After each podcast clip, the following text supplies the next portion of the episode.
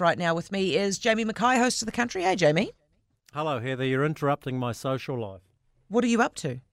Well, I've been at a client function. I've had a couple of pints of Emerson's. Get a plug in for the new Mackiser, which is fresh. We're coming to a pub near you. Um, but I've, I've rushed back to the studio to do this just because I love you and your show. Oh, you are such a champion. Thank you for doing that, Jamie. And I know that, you, you know, the client function is work, so it's not entirely social, eh? Um, Absolutely work. Listen, tell me, the Fonterra farmer shareholders voted overwhelmingly. What was the number? I think it was about, well, just over 85%. So, look, Fonterra wanted to make it cheaper to join the company. They, most importantly, I think they wanted to preserve farmer ownership and control. And the other thing that uh, is facing Fonterra is the uh, the risks from falling milk supply because it's getting tougher and tougher all around the world to produce milk, and a lot of that's got to do with environmental constraints.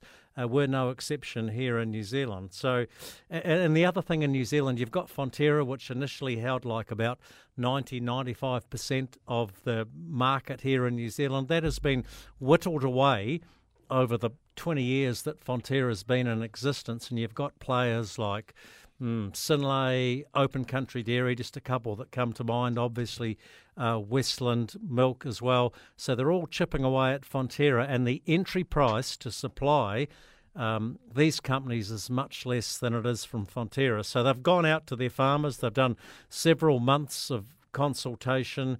They're wanting to reduce the number of shares farmers need to join the co op, cap the size of the shareholders' fund to no more than 10% uh, of the shares on issue. That's to give the Fonterra farmer shareholders the control.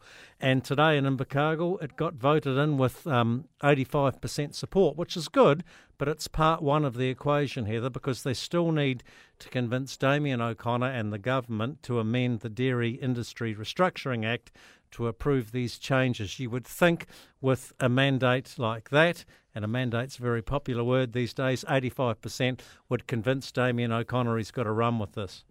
Why is he? I mean, I, I've I've heard him today, and I've read previous stories where he said he's not yet assured that he should be changing DIRA. Why? What is his reticence? Oh, I think it's to do with the fact that um, protection for the market. They don't want. I mean, when Fonterra was set up, it was set up with the two biggest cooperatives, the Kiwi Group and the New Zealand Dairy Group, and they, they basically had a monopoly, and they wanted to make sure that these guys basically didn't have a monopoly, and that's why uh, DIRA came in. So I guess they're protecting um, business in New Zealand as, as as as well as allowing competition to flourish against Fonterra. It's a bit like remember John Key said. Remember that name? We've sort of got a John Key look-alike now, haven't? Remember him? He's yeah. well, he's in the ear of the National Party leader at the moment. But John Key said, "Where Fonterra goes, New Zealand goes." Famously, I'm not quite sure whether that's the case now because their share of the market is being diluted. And the other thing you've got to remember mm. with Fonterra, it's not a level playing field.